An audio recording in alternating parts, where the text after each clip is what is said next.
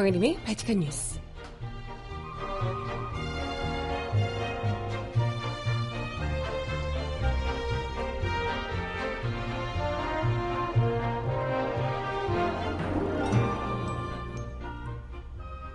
여러분 안녕하세요. 발칙한 뉴스 정혜림입니다. 정부가 어제 황교안 국무총리 주재로 관계장관 회의를 열고 무려 내수 진작을 위한 경제 정책들을 제시했다고 합니다. 그런데 아, 정책이라고 이름을 붙이기가 정말 민망할 수준이었습니다. 내수 활성화를 위해서 매월 한 차례 금요일 오후 4시에 조기 퇴근하는 이른바 한국판 Premium Friday라는 것을 도입하겠다고 하고요. 그게 될까? 뿐만 아니라 KTX를 조기 예약하면 할인율을 최대 50%까지 높여준다고 합니다. 그리고 봄 여행 주간도 보다 더 늘리겠다라고 하는데요. 아니 그 회사에서 다들 그렇게 할 수 있도록 허용해 준답니까? 아니 허용해 주면 여행 갈 돈은 있고요. 아니 나라에서 여행 경비를 대주나요? 아니 돈 없어서 돈이 없어서 못하고 아니 돈이 많은데 시간이 없어가지고 놀러도 못 가는 줄 아시나벼. 시간이 설사 있어도 시간도 없지만 시간이 설사 있다 하더라도 쓸 돈이 없다니까요. 음악 듣고 와서 오늘 이야기 함께 나눠보겠습니다. 첫 곡 달빛 요정 역전 말로 홈런이 부르는 입금하라 내 통장에 입금하라 듣고 올게요. 신청곡 있으신 분 주세요.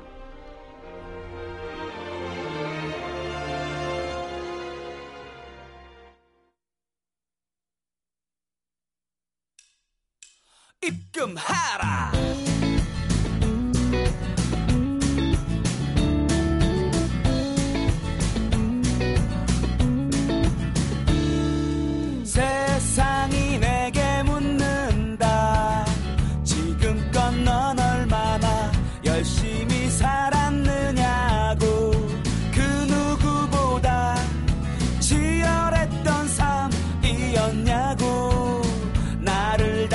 다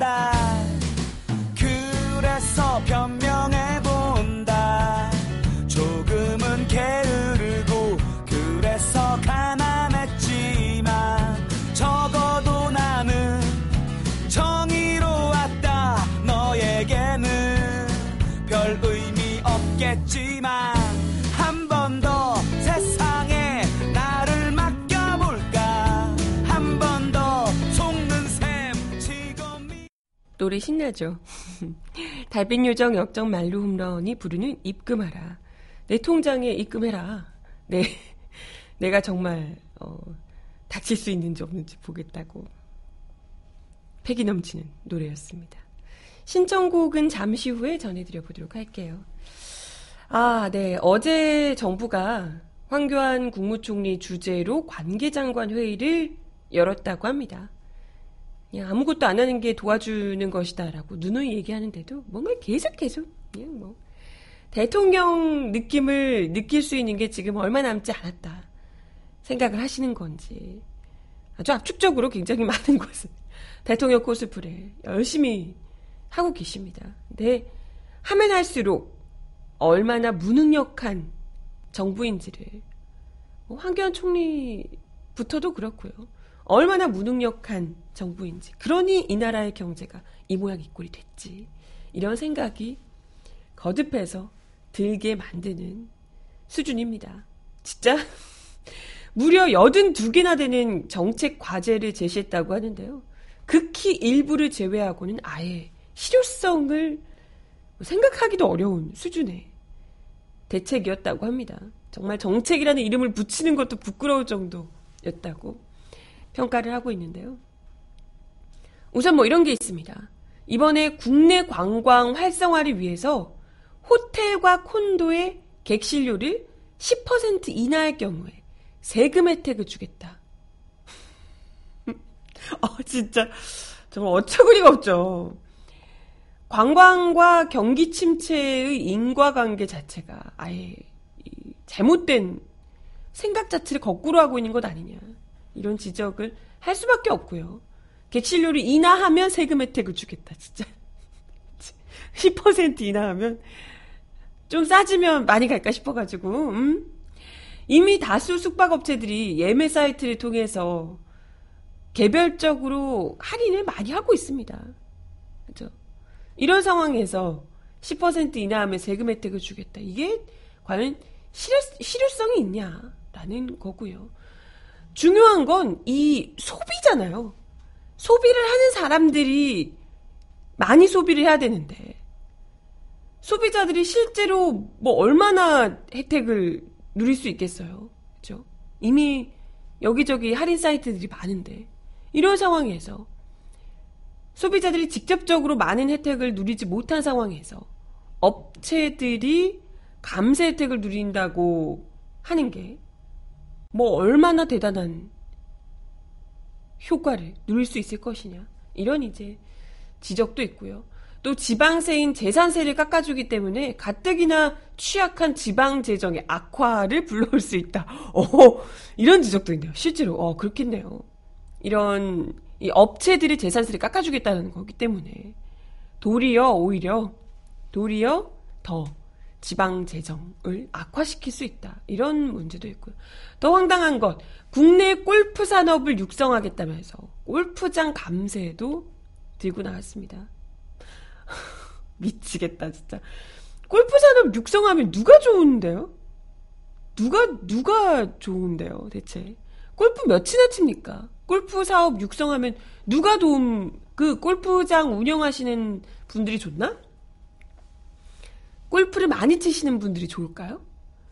골프장 동네 하나쯤은 다 갖고 있는 거 아닌가? 뭐 이런 이런 건가요? 어, 골프장 사업 누구나 다 하는 거 아니야? 주변에 골프 사업 하나씩은 다 하지 않아요? 이런 마인드신 건지.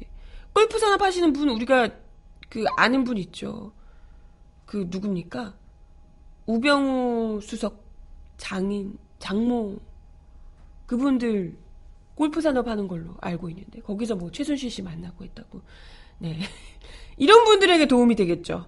골프 산업, 국내 골프 산업 육성하고, 골프장 감세해주고, 그럼요. 네. 이미 과거에도 정부가 회원제 골프장에 대한 개별 소비세 폐지를 추진했다가 부자 감세라고 비난을 받은 끝에 결국은 폐기한 바 있습니다. 그런데도 또 다시 경제 활성화 어쩌고 하면서 슬그머니 골프장 감세 들고 나오는 건 골프의 기억도 모르는, 기억도 모르는, 골프라고는 뭐 스크린 골프도 쳐본 적 없는 일반 서민들에게는 뭐 정말 뭘 대체 육성하고 뭘 성장시키겠다는 건지, 네. 답답할 수밖에 없죠. 진짜 또 어이없는 대목은 이겁니다. 나름대로 직장인들에게 뭔가 혜택 같은 걸 줘볼까? 라고 생각하면서 만들었는, 만들었는지는 모르겠지만.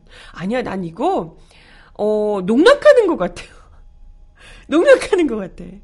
Premium Friday라면서 매월 한 차례 금요일, 이 한 달에 한 번씩 금요일이 오후 4시에 조기 퇴근하도록 하겠다라는 계획을 세웠습니다.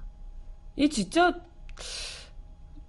이것 만으로도 한 달에 한 번씩 금요일 4시 조기 퇴근하는 게 내수 진작에 뭐가 도움이 될까? 이것도 좀 의문이긴 한데 이게 과연 될 거냐는 부분도 일단 있죠.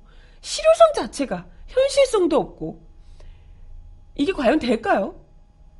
이게 근데 중요한 건 그냥 일반적으로 일하다가 4시에 퇴근하라는 게 아니고요.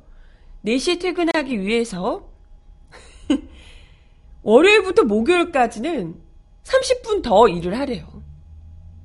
30분 더 일하고 금요일에 4시에 퇴근하라. 이런 겁니다. 그러니까 전체 노동 시간을 유지한 채 쉬는 시간의 날짜만 조정을 하겠다. 이 금요일에만 4시 퇴근을 시켜주겠다. 일할 거 다 하고 이런 얘기인데요. 이게 제대로 될 거라고 믿는 사람이 일반 직장인들 중에 누가 있을까요? 직장인들 아니어도 다 이건 안 될 거라고 생각 다 하지 않나요? 30분 초과 근무는 분명히 칼같이 지킬 거예요. 월요일부터 목요일까지 기존 시간보다 30분 더 일하는 거 칼같이 지켜지겠죠. 아니 원래 다 6시 칼퇴 아무도 안 하잖아요. 6시 칼퇴 누가 하나? 공무원들 하나요? 6시 칼퇴 원래도 안 하는데 6시 이제 30분이 기본 원래 공식적인 퇴근 시간이 되겠죠. 그러면 기존 업무에서 더 늦어지게 되고. 하지만 아무리 평일 근무가 더 늦춰진다고 해도 금요일 오후 4시에 저 이만 퇴근하겠습니다. 라고 떳떳하게 일어날 수 있는 그야말로 간이 배 밖에 나온 노동자가 몇이나 될까 아, 싶습니다. 아니 굳이 이렇게 안 해도요. 30분 더 연장하고 이렇게 안 해도 한국은 이미 야근 공화국으로 알려진 나라죠. 아무리 줄이겠다 줄이겠다 해도 그게 뭐 제대로 되지 않고요. 이미 여러분들 아시겠지만 여러 대기업에서 오전 7시에 출근하고 오후 4시에 퇴근하는 요 시스템을 도입을 해봤다가 폭망한 적이 있습니다. 아시죠? 7시에 출근하고 4시 퇴근하자라고 하면서 도입을 했는데 7시에 출근하고 퇴근하는 시간 똑같고 뭐 이렇게 돼서 어, 일하시는 분들이 그냥 아주 뭐 하자는 거냐 일식 일하는 업무 시간만 더 늘어났다 이런 비난이 일면서 결국은 네, 없어진 바 있죠. 이건 기업에다가 아예 모든 대기업들의 강요를 하는 게 아니라면 압박하고 이게 지켜지지 않으면 4시에 퇴근하라고 하는 게 지켜지지 않으면 그리고 평소에 평일에 6시 반 퇴근을 공식화해서 연장 연장 근무를 하게 되면 뭔가 벌금을 문다든지 법적인 처벌을 한다든지 이런 수준이 아니라면 이게 지켜질 리 만무하다는 거죠. 어느 기업에서 4시 퇴근하라고. 그러겠어요. 말이 안 된다는 거죠. 이건 어 뭐 언뜻만 봐서도 전혀 지켜지지 않을 것이 만무하고요. 그리고 더 웃긴 것은 지금 뭐 또 KTX도 조기에 할인, 아 조기에 예매하면 50% 할인해주겠다 뭐 이런 얘기를 하고 있고 한데요. 지금 중요한 건 일찍 보내준다고 해서 일부 좀 할인을 해준다고 해서 사람들이 아 신나라라고 하면서 여행을 다닐 수 있는 수준이 아니라는 겁니다. 그잖아요. 지금 돈 쓸 시간이 없어서 내수가 위축됐다 이런 게 아니라고요 지금. 그잖아요. 이런 것만 아, 지금 계속해서 뭐 경제 활성화를 위해서 정부에서 지금 5월에도 5월 무슨 임시 공휴일 황금 연휴 기간을 만들어 보겠다 이런 뭐 카드를 만지작만지작 하고 있던데요. 뭐 하면 이제 쉬는 시간만 더 늘려주겠다 이렇게 하는데 실질적으로 그렇게 한다고 해서 쉴 수 있는 회사는 공무원들과 대기업 일부밖에 없을 테고요. 그것도 문제지만 그렇게 한다고 해서 물론 뭐 글쎄 돈 많이 버는 대기업 사원들은 그 시기에 좀 놀러를 갈 수도 있겠지만 일반 서민들이 쉬는 시간 하루 더 연장해 준다고 해서 돈을 어디서 펑펑 쓰고 이럴 수가 없다는 거예요.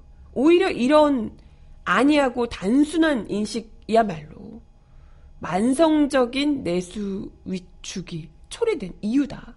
이런 이제 지적이 나오고 있습니다. 결과적으로, 결과적으로는 정말 중요한 건 돈이 늘어나야죠. 서민들이 받는 돈이 늘어나야 뭘 쓰던가 할 거 아닙니까? 아니, 돈은 월급은 허덕허덕하고 지금 가계부채 어마어마하잖아요. 무려 지금 가계부채가 1300조라고 합니다. 천조 돌파했다고 충격이라고 했는데 지금 벌써 1300조래요. 1300조 가계부채 빚이 이만큼씩 다 떠안고 있는 와중에 청년들 취업 안 되죠. 중장년층도 실업이 어마어마합니다. 그나마 일하는 노동자들 비정규직이 어마어마하죠. 다들 지금 들어오는 돈 자체가 자기들 입에 풀칠하는 것도 어려운 상황에 지금 내몰려 있는데 집에 월세 내고 뭐 이런 걸로도 허덕허덕합니다. 이런 상황에서 뭐 KTX를 50% 할인해주고 객실을 호텔 객실 10% 할인해주고 골프세 그것도 골프장 감면 감세죠. 뭐 골프 치는 사람은 뭐 뭐뭔지 모르겠는데 어쨌든 그런 거 감세해준다고 일반 서민들이 어머나 그거 감세해주니까 아싸 호텔 10% 할인해주면 놀러 가야지 호텔 아니 골프장 감세해주니까 놀러 가야지 이게 과연 되느냐라는 거예요. 중요한 건 돈을 정작 쓸 사람들, 서민들이 전혀 지금 돈 쓸 수 있는 여건이 전혀 안 되고 있다는 거고요. 정말 중요한 건 이건 뭐 계속해서 입 아프도록 얘기를 했던 부분인데요.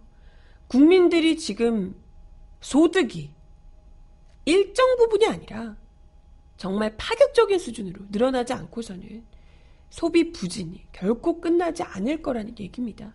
그걸 위해서는 뭐겠어요? 임금이 파격적으로 늘어야 하고요. 물가는 어마어마하게 상승했잖아요. 근데 임금이 일단은 파격적으로 늘어야 하고요.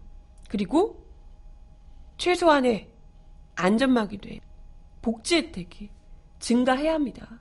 이런 게 없이 복지도 안 되고 벼랑 끝에 내몰려 있는데 그냥 다 죽으라고 니들이 나태해서 그렇다면 해외로 가라 그러고 막 이러고 있고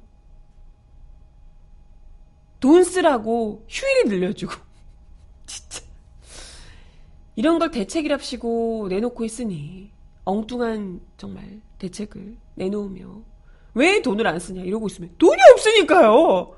돈이 없는데 왜 돈을 안 쓰냐 그러면 진짜 뭐라고 아우 정말 속이 뒤집어지죠. 네. 참 이런 걸 대책이라고 내놓고 있는 정부니 어찌 이 나라 경제가 제대로 돌아갈 수 있겠습니까? 정말 대통령 권한대행이라고 그 자리에 가셨다면 황교안 총리가 뭐 이상한 의전 챙기고 뭐 이런 거 하지 말고요. 하지 말라는 거 하지 말고 지금 당장 우리나라 경제 너무나도 필요한 것들 이런 거 말고 놀 노는 날짜 늘려주고 이런 거 말고요. 정말 국민들의 실생활에 가계 부채를 줄여줄 수 있는 방법, 소득을 늘릴 수 있는 방법 이런 것부터 고민을 해야 되지 않을까. 네. 이런 생각이 듭니다. 진짜 한심하기로 말할 수 없고 하지만 이 정부에선 어차피 안 되겠지? 얼른 빨리 정리하고 능력 있는 정부에 차기 정부에 경제 정책을 빨리 좀 맡겼으면 하는 바람이 드네요. 아우 정말 속이 속이 그냥 음악 하나 더 듣습니다. 어 뭔가 노래가 적절한데요? 아무리 이렇게 해도 얘기해도 전혀 대답 없는 그분들을 향해서 김종서가 부르는 대답 없는 너 듣습니다.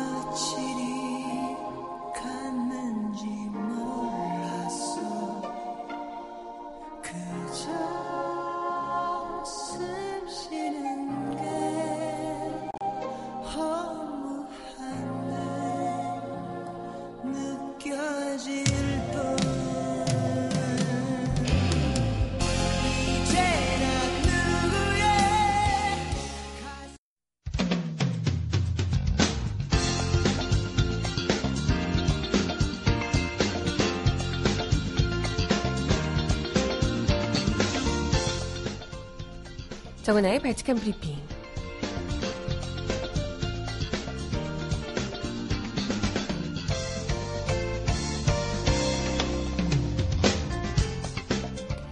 첫 번째 소식입니다. 박영수 특검팀의 수사 기한을 연장한다는 내용의 특검법 개정안 국회 처리가 어제 사실상 불발됐습니다. 이에 따라 향후 특검이 기소한 사건에 대한 재판을 진행하는데도 난항이 예상되고 있는데요. 특검팀 이규철 특검보는 어제 오후 정례 브리핑에서 공소 유지를 위해서는 최소한의 인력이 조정돼야 하고 예산이 있어야지만 있어야 하지만 구체적인 대안이 없는 상태라고 말했습니다.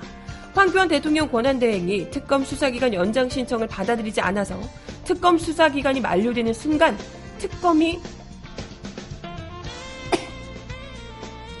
죄송합니다. 순간 특검이 해체됩니다. 현행 특검법에는 특검 해체 후 공소 유지에 대한 규정이 없다고요. 특검은 3, 4월부터 기소 사건들에 대한 본격적인 재판에 도입합니다. 이미 이달부터 공판 준비 절차에 들어간 사건도 있는데요.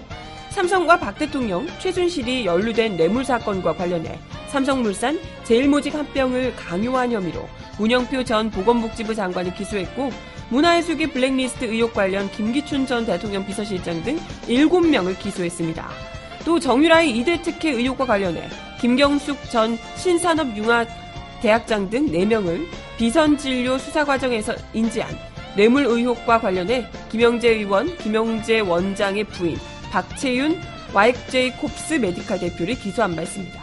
수사 종료 전까지 이재용 삼성전자 부회장 등 삼성 임원들과 최순실, 최경희 이대 전 총장, 김영재 원장, 우병우 전 민정수석 등을 추가로 재판에 넘길 예정이라서 총 기소자는 20명 안팎에 달할 것으로 보입니다. 역대 특검에 비해서 담당 사건과 기소자가 월등히 많아서 향후 재판을 안정적으로 진행하기 위해서는 파견 검사의 수가 충분히 보장될 필요가 있는데요.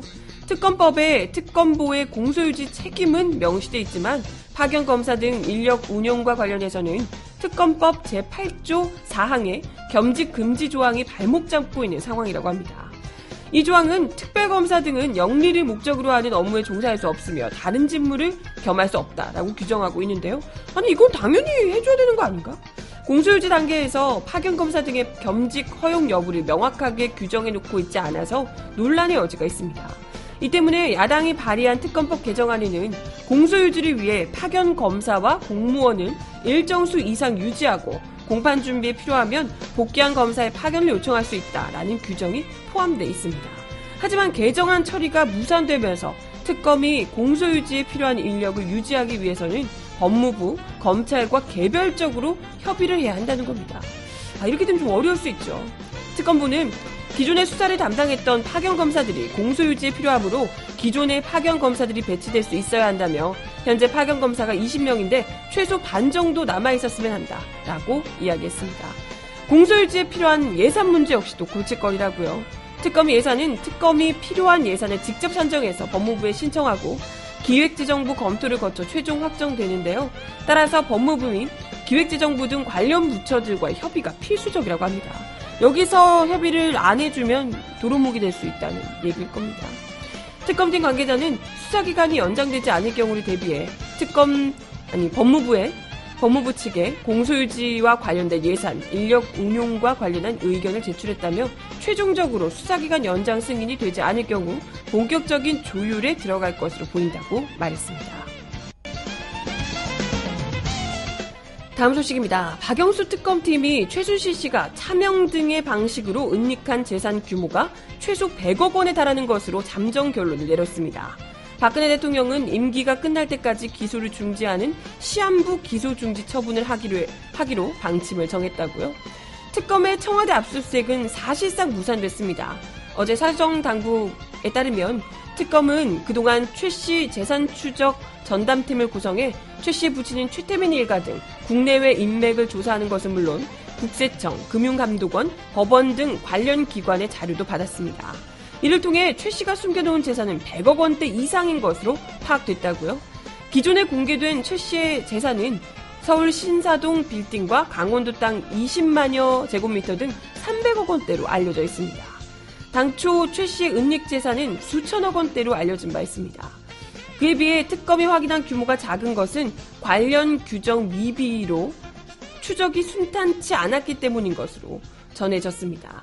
아, 이래서 수사기간이 연장이 돼야 될 텐데. 아무튼, 최 씨 아버지인 최태민 씨 등이 형성한 재산의 대부분, 재산의 경우 대부분 공소시효가 지났다는 이유로 자료 제출 등 기관 간 기관 간 협조가 이뤄지지 않았고 관련 영장도 발부되지 않았답니다. 또 차명으로 된 부동산이 많아서 최 씨 재산이라는 입증이 쉽지가 않았다고요. 아 이렇게 되면 정말 빙산의 일각 10%도 다 밝히지 못하지 않았을까 싶은데 한편 이규철 특검 대변인은 음, 특검 수사 기간 종료 때 그동안 조사된 혐의와 관련해 박 대통령을 조건부 기소, 중, 기소 중지하게 될 것으로 보인다고 밝혔습니다. 기소 중지는 통상 피의자 소재를 알 수 없을 때 하는 처분인데 현직 대통령도 형법상 형사상 소출을 받지 않기 때문에 임기 종료까지 기소를 중지하기로 한 겁니다. 박 대통령은 최 씨와 공모해 삼성 측으로부터 수백억 원대 뇌물을 수수한 혐의 등을 받고 있죠. 네. 아무튼 특검은 또 박 대통령 비선 진료 의혹과 관련해 이영선 청와대 행정관을 의료법 위반 혐의로 피의자로 소환 조사합니다. 오늘이요. 이 행정관은 비선 진료 의료진을 차량에 태워서 청와대를 출입하게 도와준 혐의 등을 받고 있습니다. 네, 음악 하나 더 듣고 오겠습니다. 정기구와 찬열이 부르는 Let Me Love You 듣습니다.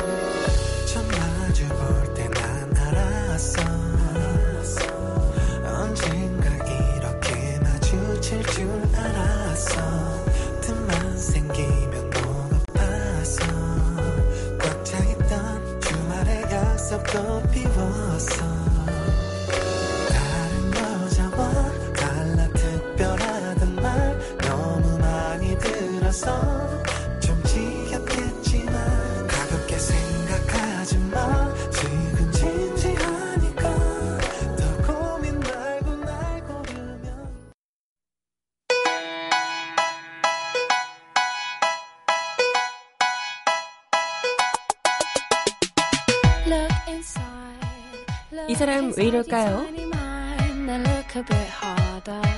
Cause we're so uninspired, so sick and tired of all the hatred you harbor. 헌법재판소의 박근혜 대통령 탄핵 심판 결정을 앞두고 곳곳에서 사회 갈등 조짐까지 표출되고 있습니다. 극우 세력들의 테러 위협 정보가 감지되고요. 탄핵 심판정에서는 내란이라는 단어까지 공공연하게 사용되고 있습니다.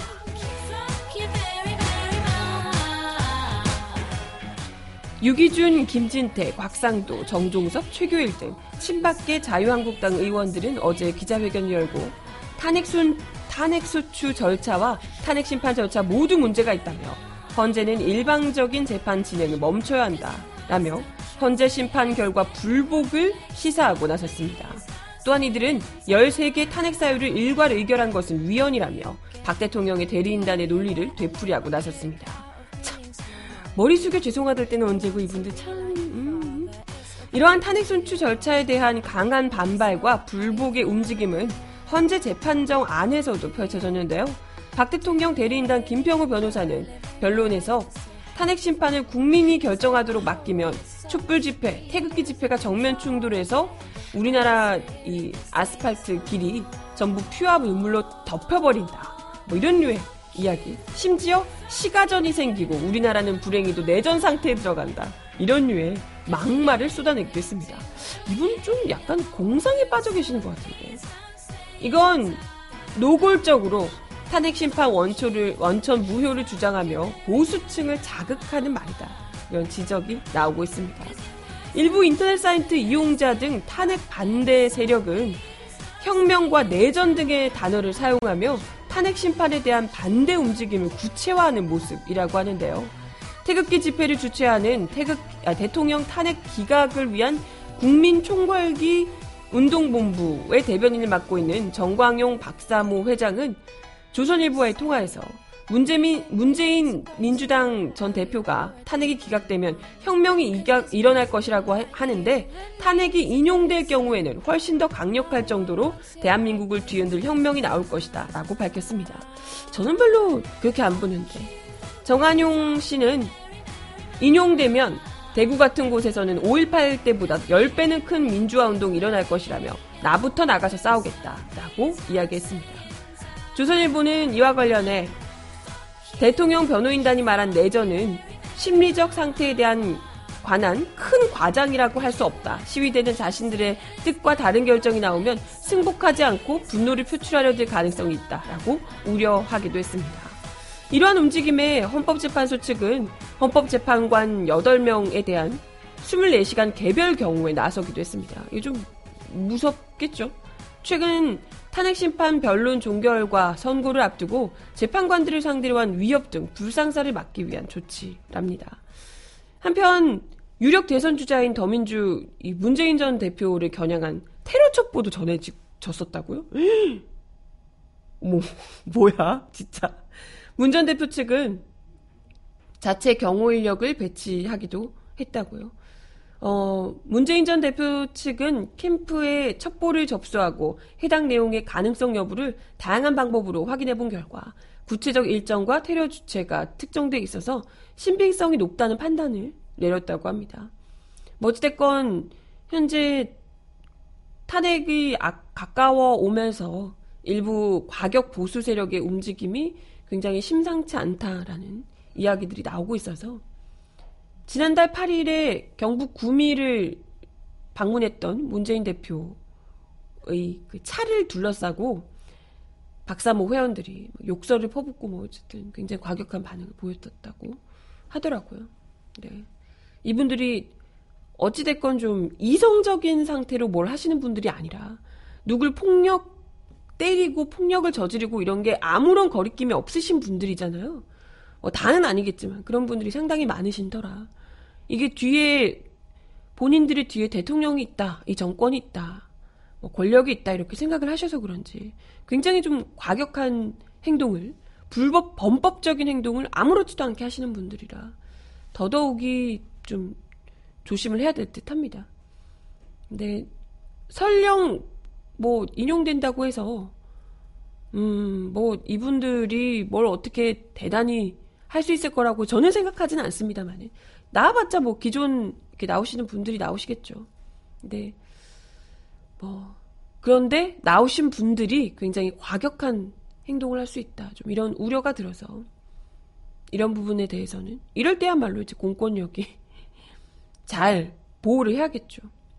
시민들이 잘 보호해야겠죠. 네.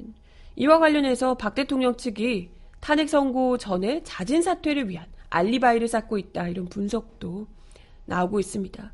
공개적으로 심판 불복의 의사를 밝히면서 헌재 권위를 훼손하는 방식으로 사회 혼란과 갈등을 극대화시키고 있다 이런 거예요. 예전에 무슨 일 터지면 세월호 때도 그 아픔을 국민적인 분노와 슬픔 이런 것들을 이 세월호 그 유족들과 세월호에 가, 가슴 아파하는 사람들을 빨갱이 아닌 사람들을 뭐 이제 애국 세력 이런 식으로 이제 갈라놓고 말도 안 되는 갈라놓기를 하며 이렇게 이제 계속해서 몰았는데요. 정부에게 뭔가 박근혜 정부에게 위협이 되는 세력은 무조건 다 이제 종북 빨갱이. 자기들은 애국 이렇게 이제 계속해서 갈라치기를 해왔던 거잖아요. 지금도 똑같이 이제는 헌재까지도 국회도 나쁘고 이제는 헌재까지도 빨갱이다. 뭐 이렇게 예, 반민주 세력이다. 이렇게 이제 갈라 세우기를 하면서 자신들의 지지층을 보다 더 결집시키겠다라는 의도로 해석이 됩니다. 근데 뭐 이러다가 선고 직전에 박근혜 대통령이 억울하지만 국정 혼란을 피하기 위해 스스로 물러나겠다라고 하면서 하야하겠다는 심산이 아니겠냐. 네, 이런 얘기도 나오고요. 어, 네. 아무튼 설령 이런 게 무서워서 헌재가 탄핵 인용을 제대로 못할 거라고는 생각하지 않습니다만은 잘 판단하셔야 될 겁니다. 음, 그럼요. 더 시간 끌지 않길 바라고요. 음악 하나 더 듣겠습니다. 브라운 아이드 소울과 유성은이 함께 부른 그만 그만 들어요. 이제 제발 그만 내 곁에서 떠나 아. 이제 제발 그만. 용서해줘 그만.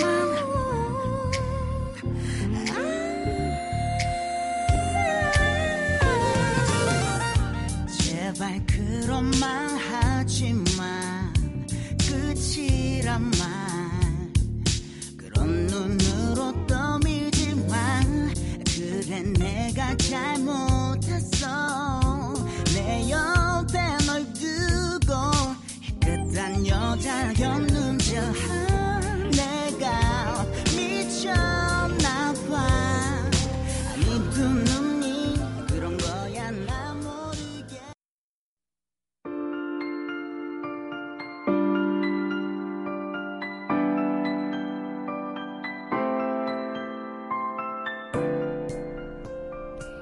가장 필요한 목소리를 전합니다. 여기 곧 우리가 있어요.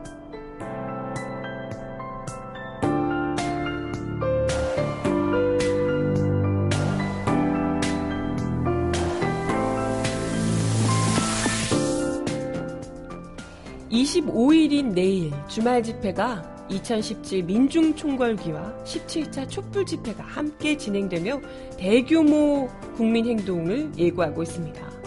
먼저 진행되는 민중총궐기에서는 박 대통령 2월 안에 탄핵 인용, 그리고 적폐청산, 인적청산 등을 요구할 계획입니다. 김종인 민주노총 수석 부위원장 직무대행은 이번 촛불혁명은 이미 이명박근혜 정권 출범부터 예견돼 있었다. 본격화는 2015년 11월 14일 민중총궐기가 아닌가 생각한다며 단순한 정권 교체가 아니라 잘못된 것을 바로잡고 무너진 민생을 살리자는 촛불의 요구처럼 이번 총궐기에 쌀값 보장과 빈민 노동자 생존권, 개혁 입법의 요구 등을 담아 힘차게 진행할 것이다. 라고 강조했습니다. 민중 총궐기는 오후 4시부터 광화문광장에서 진행되고요. 박근혜 4년 너희들의 인, 세상은 끝났다. 인생은 끝났다. 세상은 끝났다. 라는 구호로 집중 행동을 벌일 예정입니다. 전국에서 올라온 노동자, 농민, 빈민 등 4만여 명이 참가할 것으로 예상되고 있고요. 서울 도시 곳곳에는 민중총궐기 본대회에 앞서서 노동과 농민, 어, 노동자와 농민, 청년, 학생과 청소년 등 부분별 사전 집회가 예정돼, 예정돼 있습니다. 이외에도 송파 삼모녀, 세모녀, 삼주기 추모대회, 박근혜 퇴진을 촉구하며 분신한 정원스님 49제를 맞아 한국사회 대저단을 위한 박근혜 퇴진과 국민주권 수호 범불교 시국회의가 진행될 예정입니다. 이번 17차 범국민 행동의 날 촛불 집회는 특검 연장과 국정농단 책임자 구속을 촉구하는 전국 집중의 장이 될 예정이라고 하네요. 퇴진 행동이 밝힌 이번 촛불 집회 기조는 박 대통령 신속 탄핵, 특검 연장, 책임자 구속, 탄핵을 위해 3월까지 비상 집결 유지, 황교안 대통령 권한대행과 자유한국당 바른정당 규탄, 재벌 총수, 우병우 전 청와대 민정수석 구속, 박근혜 정권 정책 폐기, 원내 사당의 강력한 메시지 전달 등이 있습니다. 본 대회는 오후 6시부터 시작이 되고요. 행진은 청와대, 헌재, 서울 도심 등 세 방향으로 진행됩니다. 어, 공연에 박창근 밴드, 허클베리 핀 밴드, 또 가수 김원중, 이은결 탄핵 마술쇼, 오, 준비되어 있다고 합니다. 재밌겠네요. 박진 퇴진행동 공동상황실장은 이번 17차 범국민행동은 모두가 우려하듯 탄핵 인용을 반해, 방해 하는 박근혜와 공범자들의 행동이 결코 국민의 뜻이 아닌 것을 선포하는 날이 될 것이라며 헌재가 3월 초로 탄핵 결정을 밝히고 있다. 탄핵이 즉각 인용되도록 국민들이 광장을 채워주길 호소한다라고 밝혔습니다. 부디 많은 분들이 또 함께 해주셔서 토요일에 도 날씨가 덜 춥대요. 그나마. 다들 함께 나오셔서 6시에 꼭 못 나오시더라도 조금 늦게라도 같이 나오셔서 행진도 함께 하시고 저들이 지금 뭐 국민 운운하며 뭐 아스팔트와 피와 뭐, 어, 뭐가 흔들리니 뭐 이런 얘기를 하고 있는데 진짜 진정한 95%의 국민의 뜻은 이런 것이라는 것을 함께 보여주시길 바라겠습니다. 마지막 곡 들려드리면서 인사드릴게요. 마지막 곡은 또 이 노래를 들어야겠네요. god가 부르는 촛불 하나 들려드리며 인사드리겠습니다.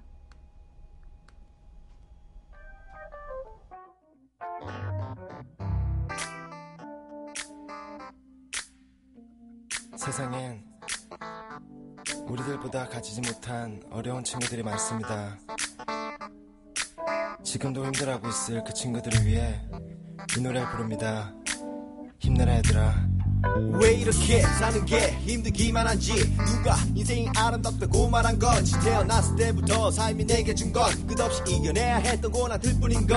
그럴 때마다 나는 거울 속에 나에게 물어봤지. 뭘 잘못했지? 도대체 내가 뭘 잘못했길래 내게만 이래 달라진 것 같지 않나 내일 또 모레 하지만 그러면 안돼. 주저앉으면 안돼. 세상이 주는 대로 그저 주어진 대로. 이렇게 불공평한 세상이 주는 대로 그저 받기만 하면 모든 것은 그대로. 싸울 텐 가 포기할 텐가 주어진 운명에 굴복하고 마챈가 세상 앞에 고개 숙이지 마라 기죽지 마라 그리고 우릴 봐라 쉬고 힘들 땐 내게 기대 절대 굴복하지 않으실 거죠? 바치카 뉴스는 다음 주 월요일에 다시 오겠습니다. 우리는 광장에서 내일 만나요. 건강 잘 챙기시고 월요일에 뵙겠습니다. 여러분 주말 잘 보내세요. 안녕. 않아 내게 있는 건 성냥 하나와 촛불 하나. 작은 촛불 하나 가지고 뭐 하나. 촛불 하나 킨다고 dum이 다른 하나. 저 멀리 보이는 화려한 불빛 넌 속에서 발부딪히는 나이 몸짓 불빛이 향해서 저 빛이 향해서 날고 싶어도 날 수 없는 날 날겠지 하지만 그렇지 않나. 작은 촛불 하나. 켜보면 달라지는 게 너무나도 많아. 아무것도 없다고 믿었던 내 주위에 또 다른 초 하나가 놓여져 있었기 위에 물을 밝히는 촛불이 두 개가 되고 그 불빛으로 다른 초를 쫓아고 세 개가 되고 네 개가 되고 어둠은 사라져가고 쉬고 힘들 땐내 길이 돼 언제나